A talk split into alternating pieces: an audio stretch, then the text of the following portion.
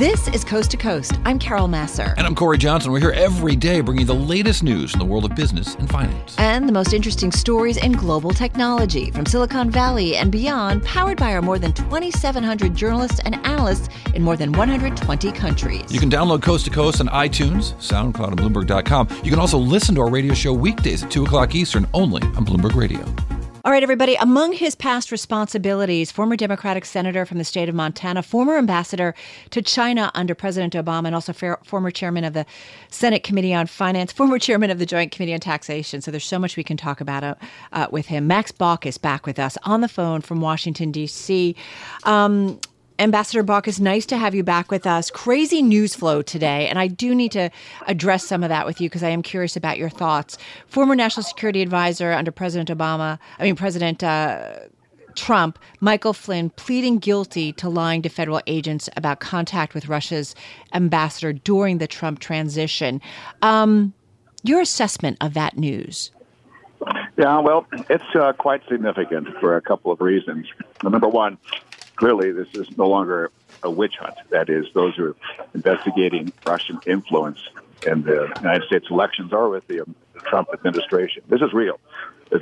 Flynn, National Security Advisor, entered a guilty plea. Um, that shows that there's, a, there's, there's, there's, meat on these bones. Second, um, it shows that um, I think it shows that Mueller is starting to um, um, begin a very sweeping investigation federal investigators are very thorough and they're very good, and Mueller is a very much a professional. Um, Flynn, in order to plead guilty and for Mueller to accept that guilty plea, Mueller had to get a lot of information by Michael Flynn, sworn under oath, and, and Mueller's going to use that obviously on down the road. So, number one, it's significant because it's not a witch hunt; it's real. And number two, this is the beginning.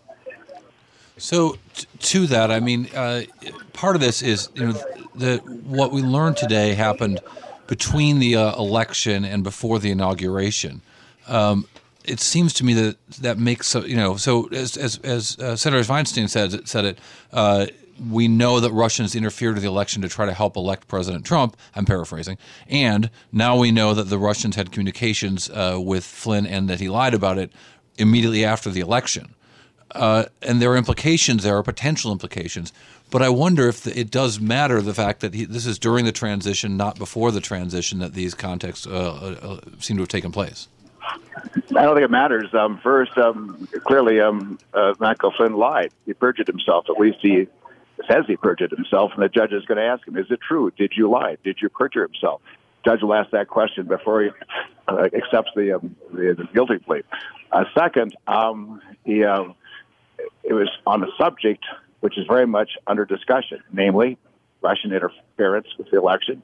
At that point, Flynn was a very high official. He wasn't an NSC director yet, but he's very integral part of the of the Trump campaign. So I don't think it matters much.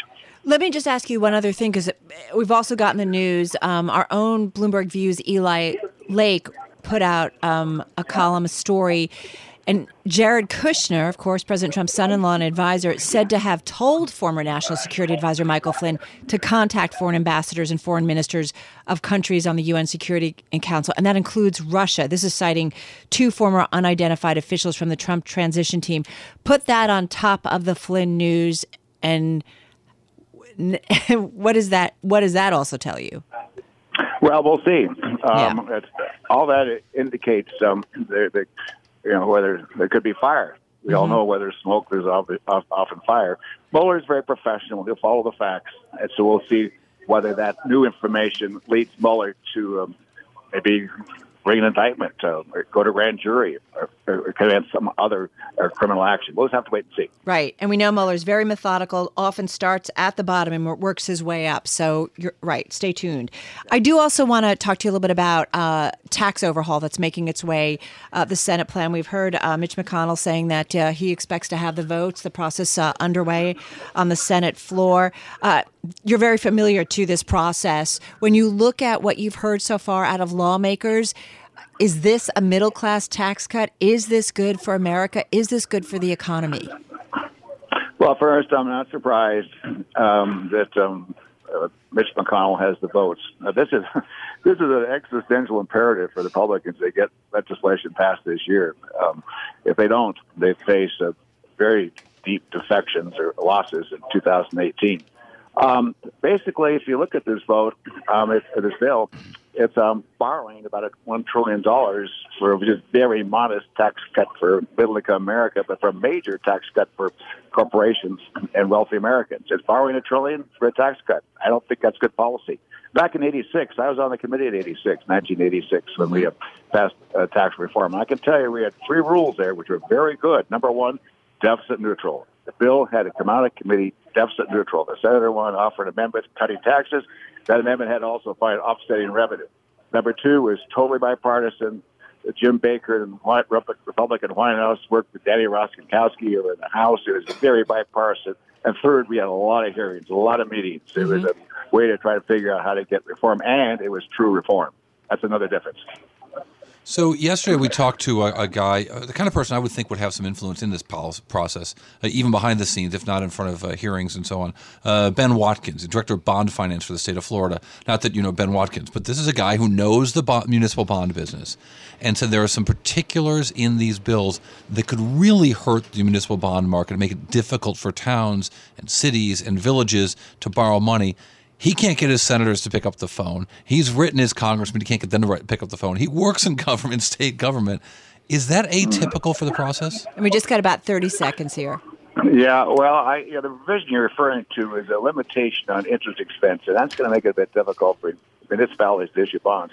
But second, um, not really typical when there's a real bipartisan effort. Uh, a little more typical when it's very partisan. Um, I think we can all agree this has been very partisan. Well, good to get some time with you once again, um, Ambassador Baucus. We really do appreciate it. Max Baucus, former U.S. Senator and uh, U.S. Ambassador to China under President Obama, uh, of course, Democratic Senator from the state of Montana, joining us uh, on the phone from the nation's capital. The news flow, fast and furious on this Friday. You can't touch this. You can't touch this. Well, can they touch our votes? And who's touching them after all? Voting machines. What's the risk of hacking? Congressman Will Hurd joined us right now from Texas's 23rd District, San Antonio to El Paso, and other cool weather spots. Not so much, Congressman Hurd. Glad to have you on. Uh, talk to me about this investigation into voting machine hacking. Uh, what's what's the what's the most realistic fear here? I, think the most realistic fear is what happens when a outside actor like Russian intelligence tries to erode trust in our systems. When it comes to manipulating the vote counting machines, um, it's still incredibly difficult, um, even though some of the software on, on these machines may, you know, may have some vulnerabilities. There's over 10,000 different um, election um, precincts in, in this country. And you know there are, are other ways to protect a vote than just the digital defenses or the software that's on the system, and and those are still some robust um, those are robust processes that are in place. And but we still need to be doing everything we can. Um, we shouldn't be using machines that don't have a auditable, um, you know, uh, track on their votes and uh, getting getting away from that is uh, is probably a, a best practice. Um, but we also need to be thinking about the covert you know, influence or the disinformation that uh, a nation state could do to try to erode trust in, in, in the in the aftermath of an election.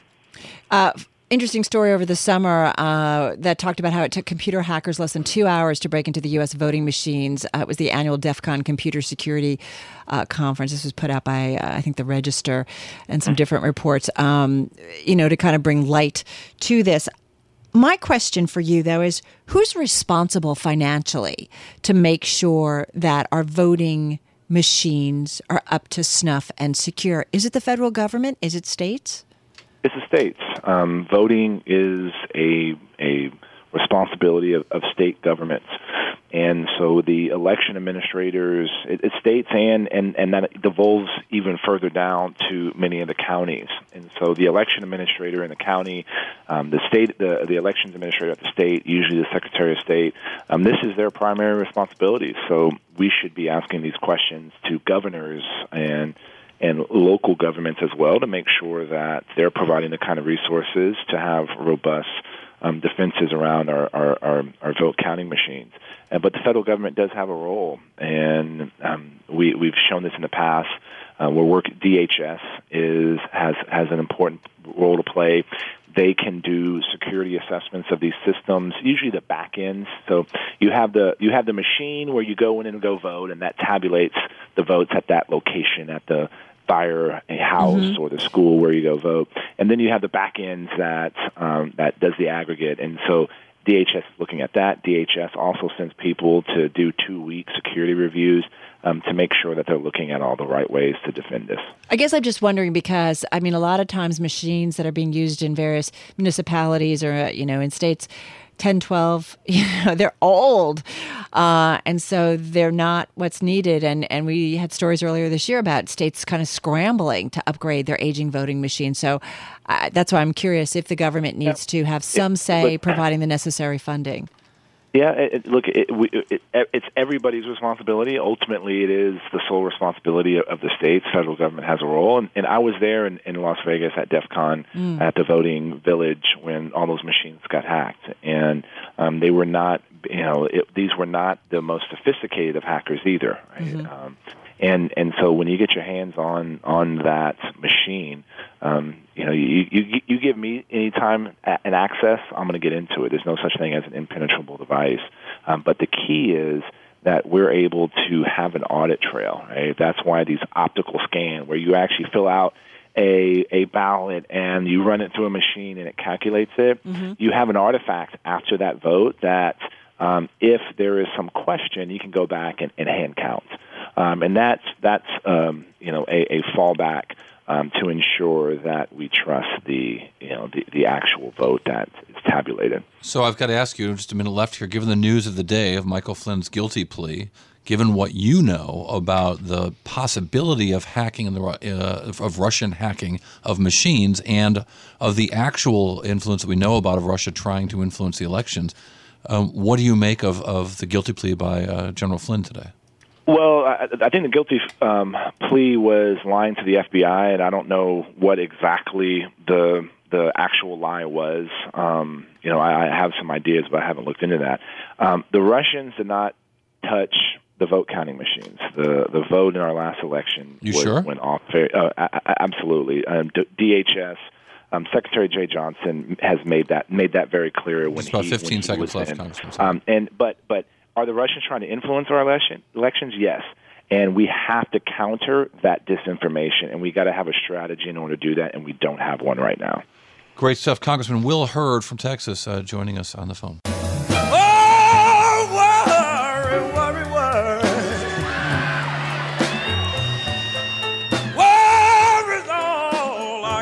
All right, great song.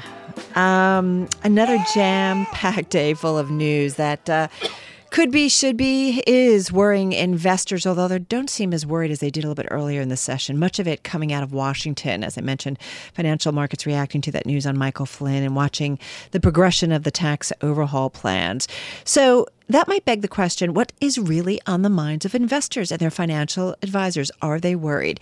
John Moninger is uh, is a managing director at Eaton Vance. Firm has over $422 billion in assets under management. John Moninger, uh, joining us on the phone from Boston. You're out with your quarterly, John, uh, top of the mind index, top of mind index. What is that? And who do you guys talk to? Yeah, thank you, Carol. Thanks for having us on today. Yeah, yeah. we, we talk to a thousand financial advisors every quarter and they are a cross section of advisors across the different channels of, of what they serve independent advisors, RIAs, wirehouse advisors, and the like. And the intent is to try to get an understanding what's on the mind of them and their clients.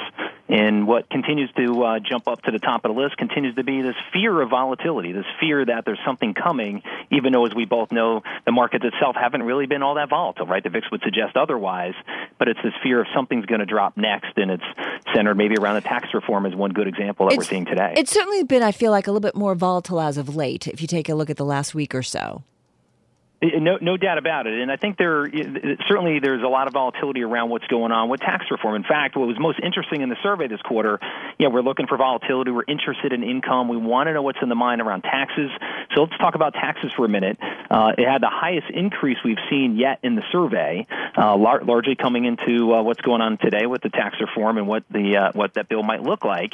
And so, if you ask them what's on their mind, these hear tax reform clearly, but specifically behind that are things like concentrated stocks. We've seen the markets doing really well. We have folks that are sitting on concentrated positions in their own companies more than ever than we've seen in a long time.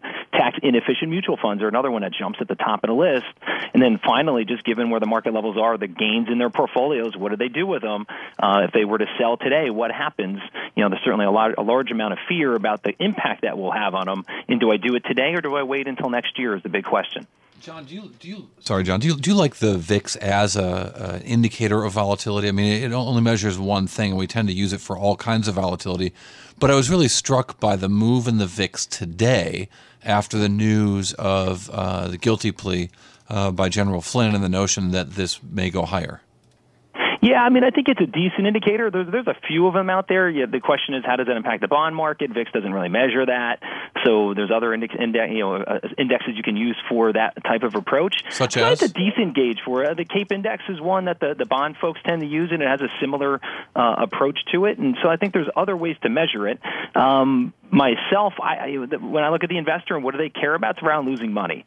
And so they're not worried about the futures market, which is what the VIX is measuring. What they're worried about is, am I going to lose capital today? And am I going to lose capital in the next six months? And although it's a decent uh, gauge, it doesn't tell you really the full story, right? And it's a it's a coincident indicator. It's telling you exactly as it's occurring, not necessarily uh, as much as you like to think it's an advance indicator. It doesn't really give you much advance notice. So right? right there can be sentiment indicators. God, I'm worried. I feel this way. Blah blah blah. blah And then there are action indicators. So does this Right. is this more of a sentiment indicators and may not necessarily uh, really tell us what what investors or you know what investors are actually doing? Yeah, I think you got to look at flows, right? And so we look at flows all the time, and flows would tell you, and certainly I'll even I can internalize that here. We're seeing a large amount of money going into more conservative strategies, uh, more than ever. Ladder bond portfolios, global macro strategies, things that are taking risk off the table, uh, not getting out of the market by any means, but because they're nervous about making that bad decision too, but doing things that are a little more defensive in light of where the market levels are today. So we continue to see great growth in those areas, and then finally around the tax issue, we've seen a tremendous amount of growth around tax strategies, strategies that harvest losses, strategies that defer gains, all those type of things we've seen in a tremendous amount of growth in in uh, not not only the full year, but especially most recently. I've been so focused on what's going on in the muni market, it's not least of which we did a big broadcast yesterday, um, uh, focused on the muni market. And I wonder, you know, this this this massive issuance this month. This may be the biggest biggest month Right. since I was in short pants. I mean, this is you know this is a big big month of issuance, and I wonder what that means for that tax avoidance strategy uh, going forward with these big changes in the tax law coming. Yeah, and that's actually a really good point. I would say our portfolio managers are pointing exactly to this. So big issuance is expected here in the month of December, uh, maybe a record potentially. Uh, numbers of high as 50, 60 billion dollars in issuance uh, on numbers that you typically see in the 30s. Uh, the question is what happens in in the coming year. Do you see the supply dry up? Depends on how the tax bill goes. There's a couple points in the tax bill, if if approved, that would actually lower issuance quite dramatically, which actually can create a technical opportunity in the muni bond market. So I think there's folks really paying attention to on the muni side on what ends up happening here could drive a real actually opportunity longer term, uh, really saying longer term in the next quarter uh, than what we're seeing really in December, which will certainly be flooded with supply. You might see some pressure in the muni bonds uh, that you're sitting on today. What are the market indicators that you guys talk most about that you think are the most important in terms of really determining uh, where the equity markets, for that matter, where the fixed income markets are going? Yeah, I think there's there's a there's a few indicators that folks are looking at. Obviously, you're you're they're paying attention to the indexes all the time. They're paying attention to you know on the equity side. A good example would be they're looking at profit cycles, they're looking where the profits are coming in. Earnings growth is going to matter, and valuations. In fact, if I tie it back to the survey, you know the, what, what advisors are particularly paying attention to has been valuations. I think they're fearful a little bit where we are today. They're nervous that they're going to make the wrong decision. That if I get out now, what happens? But all of them would agree. A majority would agree that markets are fully valued today, and so they're looking for opportunities and going to places like emerging markets, international areas where have better valuations in the market today. Same thing would be true on the on the bond side. Is where can I find value? And if I think of our bond investors uh, here at Advance, you know, they're really looking for valued opportunities both in the muni market as well as in the uh, in in the credit markets. All right, got it. We got to run. Hey, John, thank you so much. Have a nice weekend. John Moninger, he is managing director at Eaton Vance. They've got over $422 billion in assets under management. I'm driving in my car.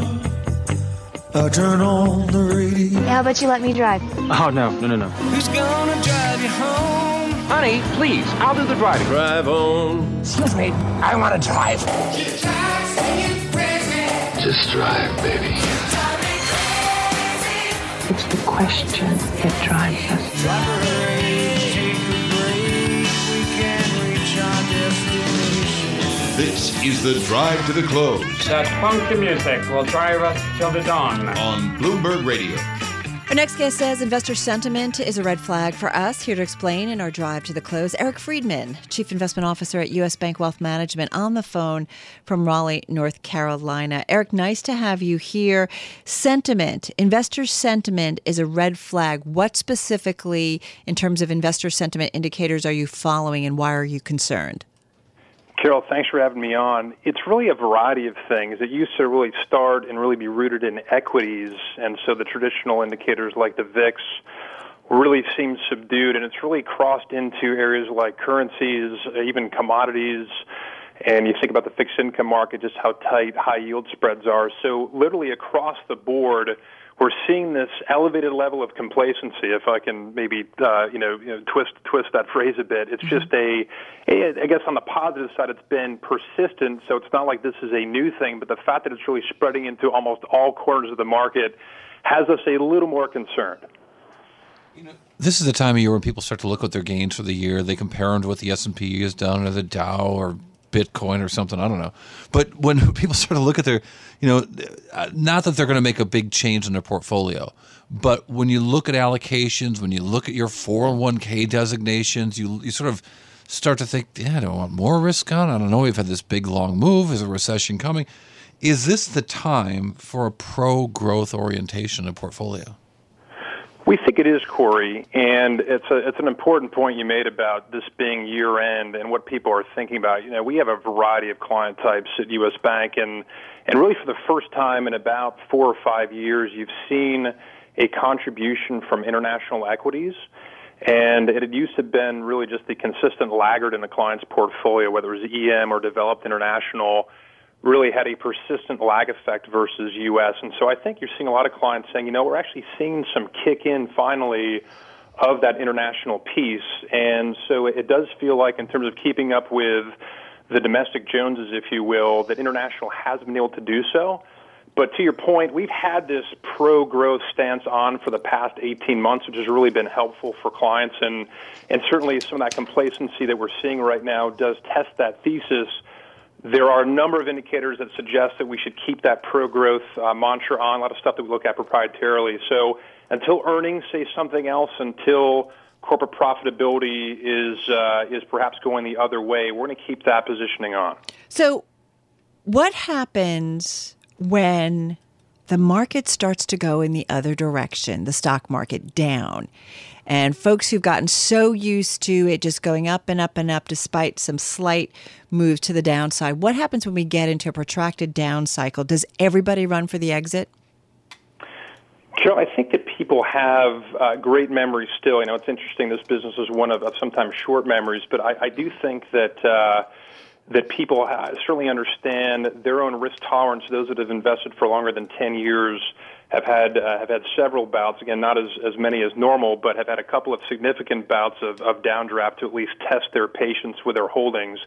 But to your point, the last three or four years really have not had a, a sort of test, if you will, of one's own risk tolerance. So I do think there could be some weaker hands for the, you know, the first five or six percent of a down move could lead to a, you know, down eight, nine, ten. But still, our readings across the globe, again, I think it's generic to probably use that phrase, synchronized global growth. It really has been used, I think, too much.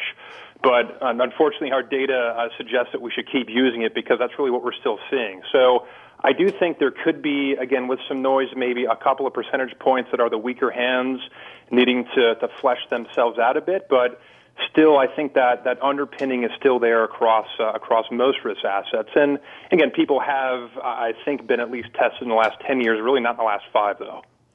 So as we look at this too, I, I, you know, fundamentals ultimately, are, you know, are made aren't going to be the driver of the market, but they're going to be the support of a market. And with this kind of rise, what do you see when you look about uh, let's call it equity fundamentals in the U.S. Cory, the, the biggest thing that we're seeing is an acceleration of earnings, and um, and I think that's that's obviously important. And it's not and like we, I'm sorry, uh, just to be clear, I always ask when people talk about earnings, are you talking about earnings per share, or which can be affected by many things, uh, spending levels, uh, tax rates, uh, buybacks, or are you talking about net income? So, not to sound like a Bloomberg advertisement, I'm actually using Bloomberg operating earnings, which I, I think you know we use as, as part of you know, one of three measures that we look at, which we think is, is a really clean way of looking at. Uh, at really at the index level, what's going on? I think you've got so, it. I think you have to yeah. because there's there's so much noise with tax effective tax rates versus actual taxes paid and share buybacks versus you know EPS you know the companies like IBM that see uh, earnings per share rise while earnings decline. That's right. I, the, the numerator is, is certainly uh, can be muddy uh, because of factors like you just laid out, Cory. So our take has been looking at, at fundamentals. What are we seeing just at, at, at obviously headline earnings growth? But one of the things that's interesting right now, and in fact, even on a day like today, not to be too short term, but you've had this really persistent growth bias across the domestic equity space where you wanted me to focus. And what we've seen even in the past week has been, I'm not going to call it a full fledged rotation, but at least some support from some of the more lagging sectors. So areas like financials, areas like uh, energy, areas even like uh, like telecom services, which have mm-hmm. had a tough go. So I think that fundamentally you're still seeing uh, earnings growth, which is great, but you're also starting to see at the more micro level a bit of participation from other sectors that have been really left behind in, in at least the last uh, 6, 12, 18 months. Eric Freedman, thank you. Chief Investment Officer at U.S. Bank Wealth Management on the phone in Raleigh, North Carolina on this Friday and, afternoon. And native of upstate New York. Uh, good to know. Move around. Motion creates emotion. I feel the earth move under my feet. You move like they do. I've never seen anyone move that fast. Shake. Shake. All right, people, let's move like we've got a purpose.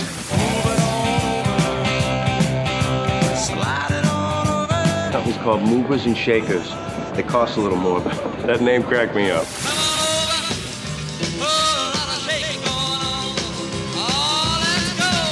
Bloomberg Markets, Movers and Shakers with Carol Massar and Cory Johnson on Bloomberg Radio. All right, everybody, let's get to your movers and shakers on this Friday afternoon. Carol Massar along with Cory Johnson. Let's start with the S&P 500, as I like to do. S&P 500. I think it's a good thing. I think it's a good I think it's too. the best indication of what's happening with big companies and their trading every day. Especially since so many people, right, are tracking the S&P 500, all the ETFs and index funds. They've been putting more and more money uh, specifically into these funds. I do. I agree with you. I don't promise to stop mentioning the Dow, but I probably should. 199 names in the S&P 500 higher today, 305 lower, one unchanged. Uh, what I do also, though, you know, want to mention the automakers. We didn't really talk about this, but we did get car sales uh, for the month of November, as it's the first day of December. Honda Motor and Ford Motor reported bigger U.S. sales gains than expected for last month as Black Friday promotions and year-end discounting uh, brought a bunch of buyers into showrooms. I'm just looking at uh, some of the big U.S. uh, automakers. GM shares uh, they were down seven tenths of a percent, 42.79 a share. Ford though up about half a percent. Cory at 12.58 a share. Let me just look at GM year over year. Um, they were down 3% when uh, estimates were looking for about 1.5% decline. And Ford, we're looking at a gain of 7%. And that looks like that was double than what uh, analysts were forecasting. Biggest loser in the S&P today? Yeah. Ulta Beauty. The, this one has been among the movers and shakers many times Uh, over the it's last a few stock that has gotten racked. It was as high as uh, $314, $315 a share. Yeah. It's traded as low as 188 in the last three months or so. Up a lot the last few days uh, before earnings. Earnings came out. Oops. Should have been down. Uh, bad quarter for these guys. Stock was down 4%. Analysts out in full force talking about third quarter results and the forecasts. Uh, and interestingly, a lot of the people who had buys on the stock were trying to defend it, but the the uh, the hold raters are pointing out flaws in the report, uh, and the majority of the analysts out there uh, uh, arguing to get away from the stock. Um, and they, they blame the hurricanes for a bad quarter. Uh, they there were some other issues with this company. Gross margins missed their plan for the third time in four quarters. First time since 2014, the company has not raised estimates after Hmm. a quarter. Um, and while you know they refer to it as a solidly fundamental business, uh, there were certainly uh, issues here with these guys blaming hurricanes uh, for the sale of beauty products. Interesting though, that, I don't know if I saw this great story in the New York Times saying that What? uh, the women's cosmetic sales are having fantastic record sales across the industry because of the selfie. That women, uh, young women, want to be made up at all times to be ready for that Instagram moment, to be ready for that selfie, and that that's driving sales of cosmetics to record levels. However, Ulta Beauty, which had been benefiting from this, uh, is no longer. Well, there's also lots of videos if you go online that you know can kind of give tutorials uh, to folks on how to, to do different makeup trends and makeup applications. You know what's Ah, interesting? don't I know it? You're telling me? I thought you got that um, shading thing down right. Um, Ulta Beauty, Fifty though, Shades, maybe. Fifty Shades, no. No. Ulta Beauty was up 38% last year. It was up 45% in 2015, 32% higher in 2014. So it has been on such a run. I keep thinking, I wonder if like Amazon's going to look at this company, right? To go into beauty products. If they wanted to be in Just retail, my but I own don't know who knows if they want to. Um, yeah, Mattel. I just want to mention that's the actually Mattel. I think is your number one decliner in the S and P 500. I think Oh, Ulta's they, number they two. switched right at the right at the last of the, Yeah. the close. Mattel, uh, just quick check, uh, down about five and a half percent, down a buck, seventeen twenty six a share. The stock in twenty seventeen, you know, has been beaten up, down about thirty seven percent. There's been speculation about you know Mattel and Hasbro getting together, um, but uh, for whatever reason, I don't see any specific news uh, on this uh, stock today. But um, it's the number one decliner, so I don't know whether maybe investors are thinking maybe it won't happen. I don't know. Anyway, I just thought it was interesting to note. All right, Dave, you're up. Uh, hi, uh, my name is Dave. Wilson, where are you? Wilson! Just what do you think you're doing, Dave? We're going for a price on Wilson. Open up the door, it's Dave! Who? Dave! Hey, Mr. Dave Wilson's with us right now with his Bloomberg stock of the day. And that would be Foundation Medicine, Cory. It's a company that brings genetic analysis to cancer care. Company offers genomic tests that diagnose people's tumors and then matches up patients with potential therapies and drug trials. Foundation Medicine was founded in 2009. It's been publicly traded since 2013. The ticker is FMI. Now, the shares struggled to remain above their initial public offering price of $18 until this year when they took off.